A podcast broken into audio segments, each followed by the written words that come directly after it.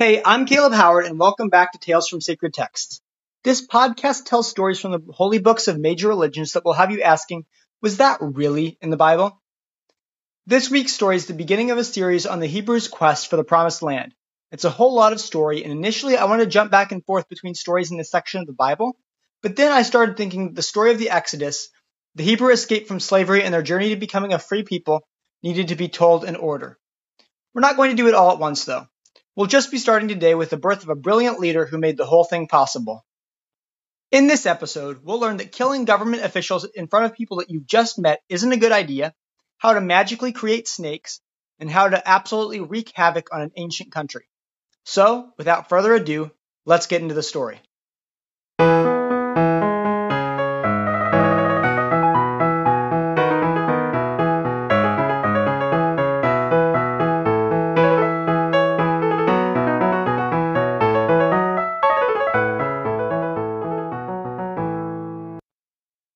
Was getting nervous. He had a lot of slaves. Too many, actually. Wait, hold on a minute. His advisors were sure that they hadn't heard him right. There really was no such thing as having too many slaves. The more people you had doing your work for you, the better. The Pharaoh shook his head. That was true, but you know, the really weird thing was that slaves didn't really like being slaves. The advisors nodded. They wouldn't want to be slaves. That made sense. But who cared what these people wanted? They were slaves. They did only what the Egyptians wanted. That's what slaves meant. Pharaoh rolled his eyes. Had the advisors ever heard of slave revolts? So that was where he was going. A grin spread across one advisor's face. He knew what to do.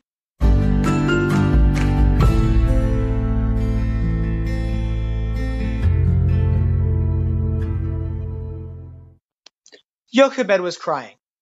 A lot. Her husband looked equally worried. They just had a son, which was really great, except for the fact that the Pharaoh had just made a law that all new Hebrew boys would be killed. And like any reasonable mother, Jochebed did not want her baby to be killed.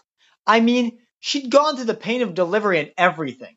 Did she really want to have nothing to show for it? She'd tried to hide the baby for almost three months, despite it constantly crying. But there'd been some close shaves, and it was obvious that pretty soon the boy would be found out. Then their whole family would be killed, made an example of. Jochebed had started to spend her evenings making a tiny coracle, big enough for a baby, but small enough that it wouldn't be easily noticed. In a Hail Mary, she thought that she'd float the baby in the river. Maybe someone would see it and take pity. Really? How many of the Egyptians would be okay with killing a baby when it was looking them in the eyes? Miriam was getting nervous. Moses' older sister, Jochebed had sent her to watch from a distance and see what happened to little Moses. She wasn't sure who she had expected to come down to the river first, but it wasn't the Pharaoh's daughter. That's for sure. If there was any of the Egyptians that was going to enforce the law, it would be her. Miriam crouched in the bushes, anxious. She almost slipped into the river to retrieve her little brother, but it was too late. The princess had already stopped and held up two fingers. She pointed at one of her slaves. Go get that basket, she demanded. The princess slowly opened the basket to reveal a crying baby. She knew it was one of the Hebrews' babies, but she didn't care anymore. She just couldn't kill it now. I'm keeping this baby, she told her slaves. Miriam smiled. This is exactly what she had hoped for. She stepped out of her hiding place. Maybe the princess would like a Hebrew slave to nurse the baby for her. Raising a child was really difficult. You're not going to immediately get the mother, are you? the princess asked. Absolutely not, Miriam said. I'm just going to get the nearest Hebrew slave. The princess was skeptical. So you just happened to be in the bushes next to the basket that this baby was in? Yeah, I hide in the bushes all the time, Miriam lied. The princess shook her head. Miriam was obviously going to get the mother, but she didn't really care. She was pretty nice as far as Egyptians went. She even offered to pay Moses' mother. Even though the princess didn't tell the Pharaoh that the baby boy was a Hebrew, he was not happy. You're letting a Hebrew mother raise a baby that's going to come and live in the palace? Don't you know the saying, give me a boy and I'll show you the man, or something like that? There's a reason we only use reliable slaves to train kids, or better yet, we train them ourselves. We don't want the Hebrews creating a leader that will lead a revolt. And I hear you're paying her too. You know what slave means? Slave means you don't have to pay them. Psychology isn't going to exist for another 4,000 years, the princess said. Plus, it's just common sense. Nobody living a life of luxury will ever want to help slaves. But the princess was wrong.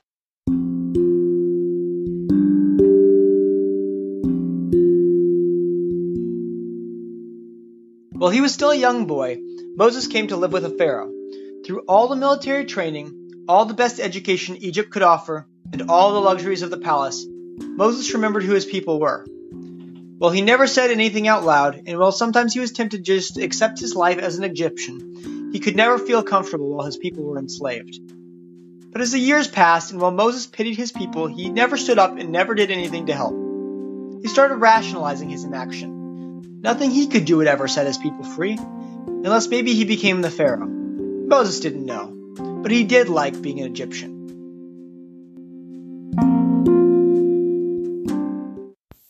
Moses' 39th birthday was a bit too wild.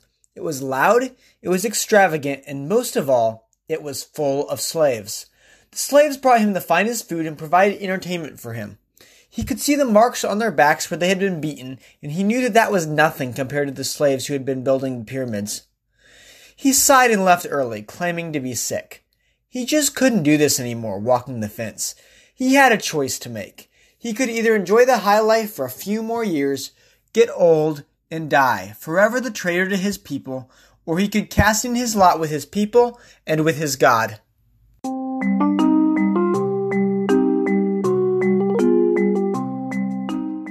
Moses strode out into the field on a blazingly hot day. He'd made up his mind. He was going to look around. Normally, he avoided looking at the slaves. He didn't like the feeling of guilt. But now he was different. He was a man on the mission. He was looking for a way to free his people, and even more, get them to trust him. His brother Aaron and his sister Miriam were the only people alive who even had a vague memory of him. The others just saw him as another filthy Egyptian. Near the end of the day, Moses reached the end of the city that the slaves were building. There was only a few people out here. He was just about to turn around when screams of pain caught his attention, and he walked purposefully toward their source. There, Moses saw an Egyptian mercilessly lashing one of his own people. Something inside of him snapped. Moses looked all around to make sure that there was no one nearby. Here, give me that, Moses said authoritatively to the Egyptian taskmaster. The Egyptian looked at him quizzically. Moses held out his hand. The Egyptian reluctantly gave the whip to Moses, who raised it above his head and brought it down upon the Egyptian. The Egyptian screamed and looked at Moses in horror, but Moses kept swinging the whip. Faster and faster came the blows, and the Egyptian desperately tried to shield himself, but in vain. When he was sure the Egyptian was dead, Moses dug a hole in the sand and buried him. He walked back to the palace, confident that he had done the right thing and that no one would ever know. The next day, Moses went out again, this time coming across two Hebrews that were fighting with each other about something. Moses held up his hand and spoke with a conciliatory voice. Your brothers, why are you fighting each other? Don't you have enough trouble as it is, being enslaved? He addressed the man in the wrong. Take it easy on him, okay? The Hebrew looked up. It's you, he growled. We had enough trouble until you came along and tried to set yourself up as a ruler over us. What for? You're an Egyptian and a crazy one at that. Normal people just don't walk up to people and kill them. Do you plan to kill me, like you killed that Egyptian yesterday? Moses was terrified and disappointed. Terrified because if all the Hebrews knew, the Pharaoh would soon find out, and then he'd be as good as dead. There had been days when the Pharaoh had suspected he might be a Hebrew. Now it'd be pretty obvious. Even if the Pharaoh was an idiot, randomly killing Egyptian taskmasters and inciting insurrection was a crime worthy of death. Disappointed because he had tried his best to help his people, but they had betrayed him. He was neither an Egyptian nor a Hebrew, and he didn't have a home. As Moses stood there next to the two fighting Hebrews, several unsmiling Egyptian guards appeared out of nowhere. They drew their swords and pointed them at Moses. Moses gulped. He only had one choice. He jumped back onto his horse and galloped away. The guards tried to pursue him, but Moses was too fast for them. He was alone, friendless, and separated from his people, but he was alive. And one day, he'd plan better. He'd come back and have his revenge. We'll find out how Moses levels up his powers and returns to Egypt, but that will be right after this. All right, now back to the story. Moses sighed. The last thing he was looking for was a fight, but the first people that he met were some misogynist shepherds. They figured that it was their right to get water before any of the women shepherds did, so they were trying to drive the women away. Moses looked at the women. They were hot. He'd made up his mind. Listen, you really need to share the well with these women. I know it's ancient times, but being misogynist is not a good look. The shepherds shrugged. Everyone was a misogynist. What was this fancy Egyptian doing here anyway? Egyptians hated shepherds. Everyone knew that.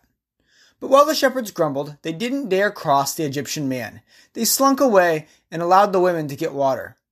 It turned out that the women were sisters, daughters of a man named Jethro. After the women got their water, they headed straight home, not bothering to talk to Moses. He'd hoped for better. He was tired and hungry. But when the women got home, they met Jethro at the door.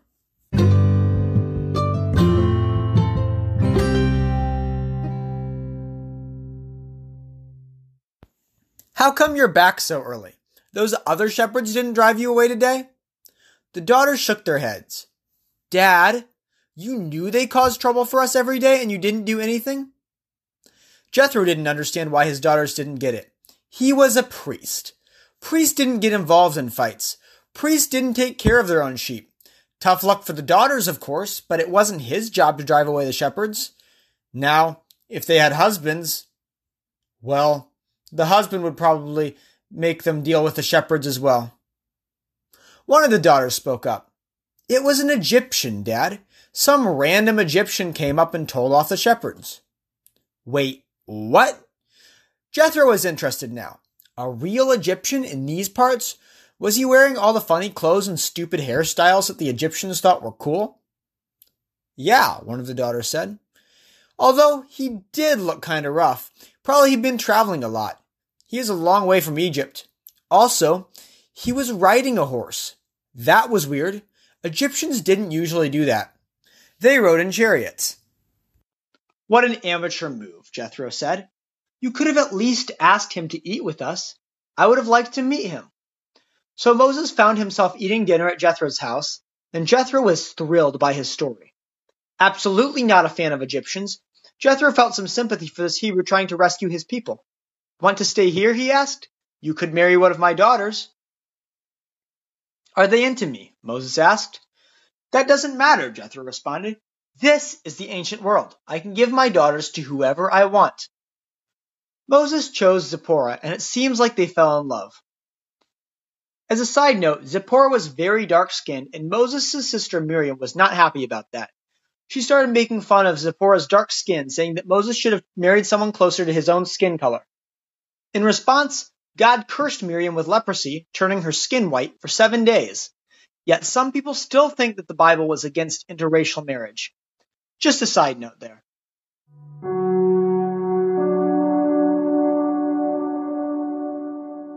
Time passed, and the years of Egypt began to seem like another life to Moses. There were days when he didn't remember his people, or the Pharaoh who still wanted him dead. Moses was happy, and he would have stayed near the home of Jethro indefinitely.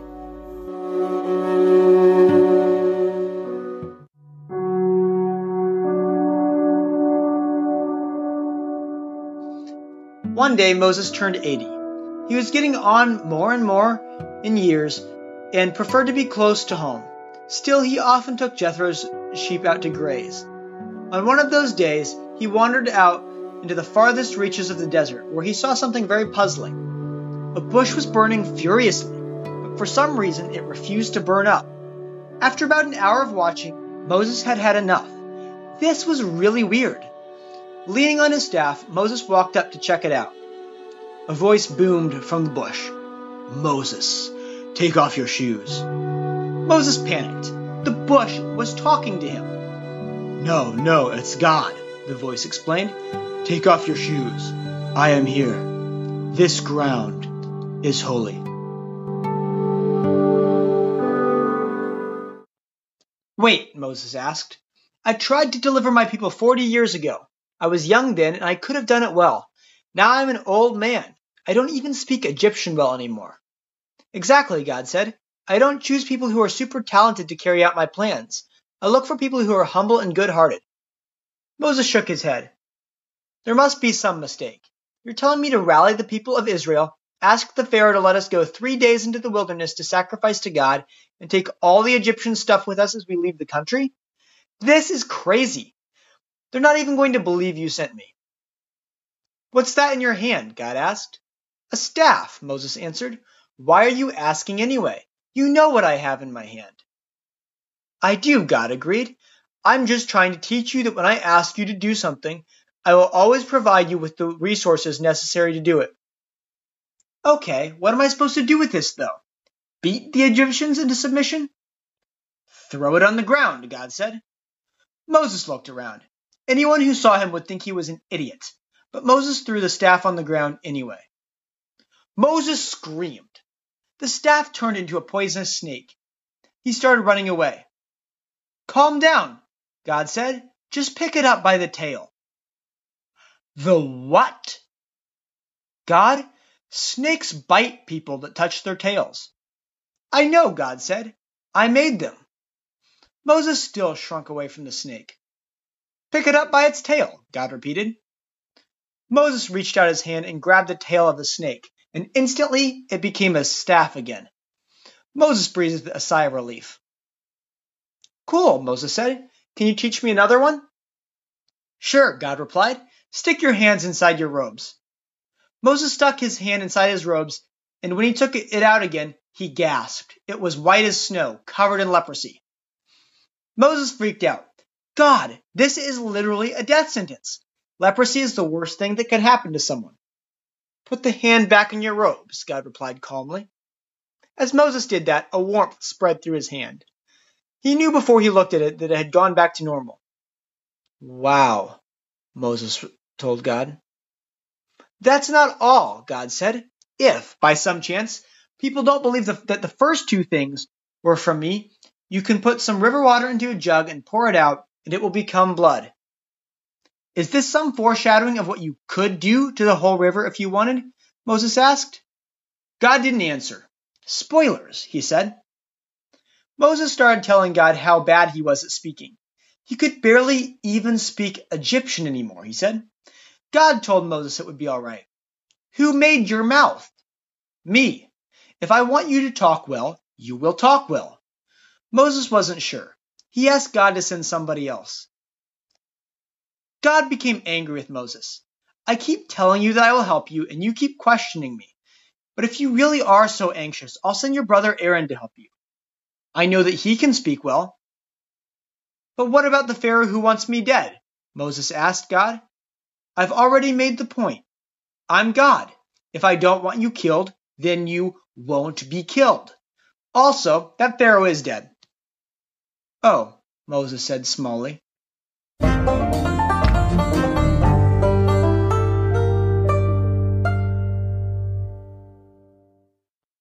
This is totally going to work, Aaron said. We already convinced all the Hebrews and it only took a few minutes. Yes, but we told the Hebrews, hey, we're from God, we're sent to free you from slavery, and we can do magic. Watch, Moses said. And Aaron still wasn't quite getting it. Oh, the Pharaoh is not going to want to let his slaves go. The Hebrews are desperate. They want to be free from slavery. But the Pharaoh is just going to laugh us off as some hooligans, even if we can do magic. He has magicians that attend him all the time. Half an hour later, they were thrown out of the Pharaoh's throne room onto the sidewalk. They were old men now, and it really hurt. Moses slowly dragged himself to his feet. Moses wasn't very happy. You were talking to the Pharaoh, and you never even mentioned that we could do magic.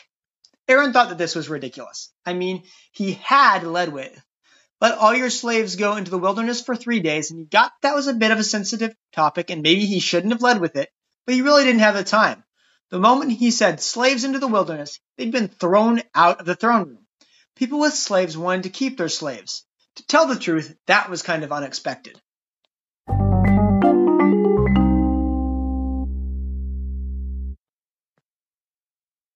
As Moses and Aaron walked back out to the where the Hebrews lived, they met a crowd of furious people.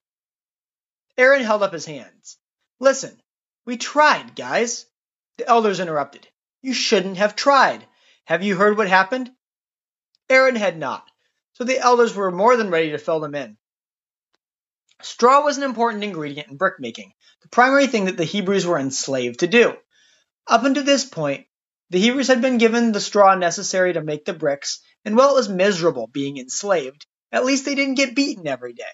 Now, however, the Pharaoh had decreed that the Hebrews must not have enough work to do if they really thought they had the time to worship God in the wilderness, so now they'd have to collect their own straw, but still make the same amount of bricks.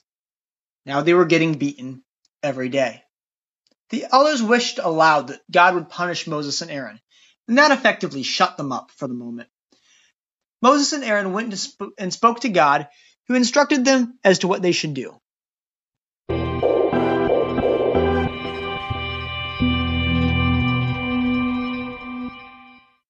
Oh, you're back. The Pharaoh was not happy. I got rid of you idiots a few days ago. Moses looked at the Pharaoh and he spoke in Hebrew. Aaron interpreted. They were from God and they could do magic. Okay, this was interesting. Pharaoh leaned back. Show me. Aaron threw his staff on the ground and it turned into a snake. The Pharaoh jumped back. Neat trick, but was it really all that great? He called his magicians, who all did the same. See, you aren't that powerful. The Pharaoh scoffed. Aaron waved his hands, and the magicians jumped back in alarm. Aaron's snake started slithering around, gobbling up the magician's snakes. The magicians tried to grab their staves, but the Pharaoh told them to stay back. He wanted to see this magic. After the last snake had been eaten by Aaron's snake, Aaron grabbed his snake by the tail and it became a staff again. The Pharaoh laughed. Did Aaron think that little demonstration would convince him to let the Hebrews go? No. No, it wouldn't. Get out of my sight, the Pharaoh yelled. That's all for today.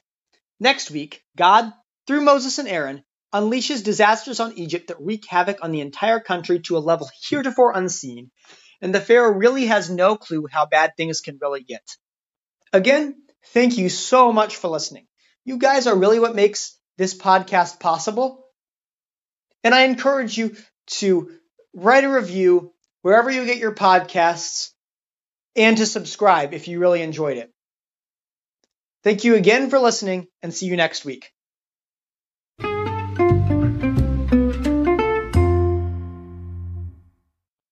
Script writing is by myself, Caleb Howard, and music is by myself and by Anchor.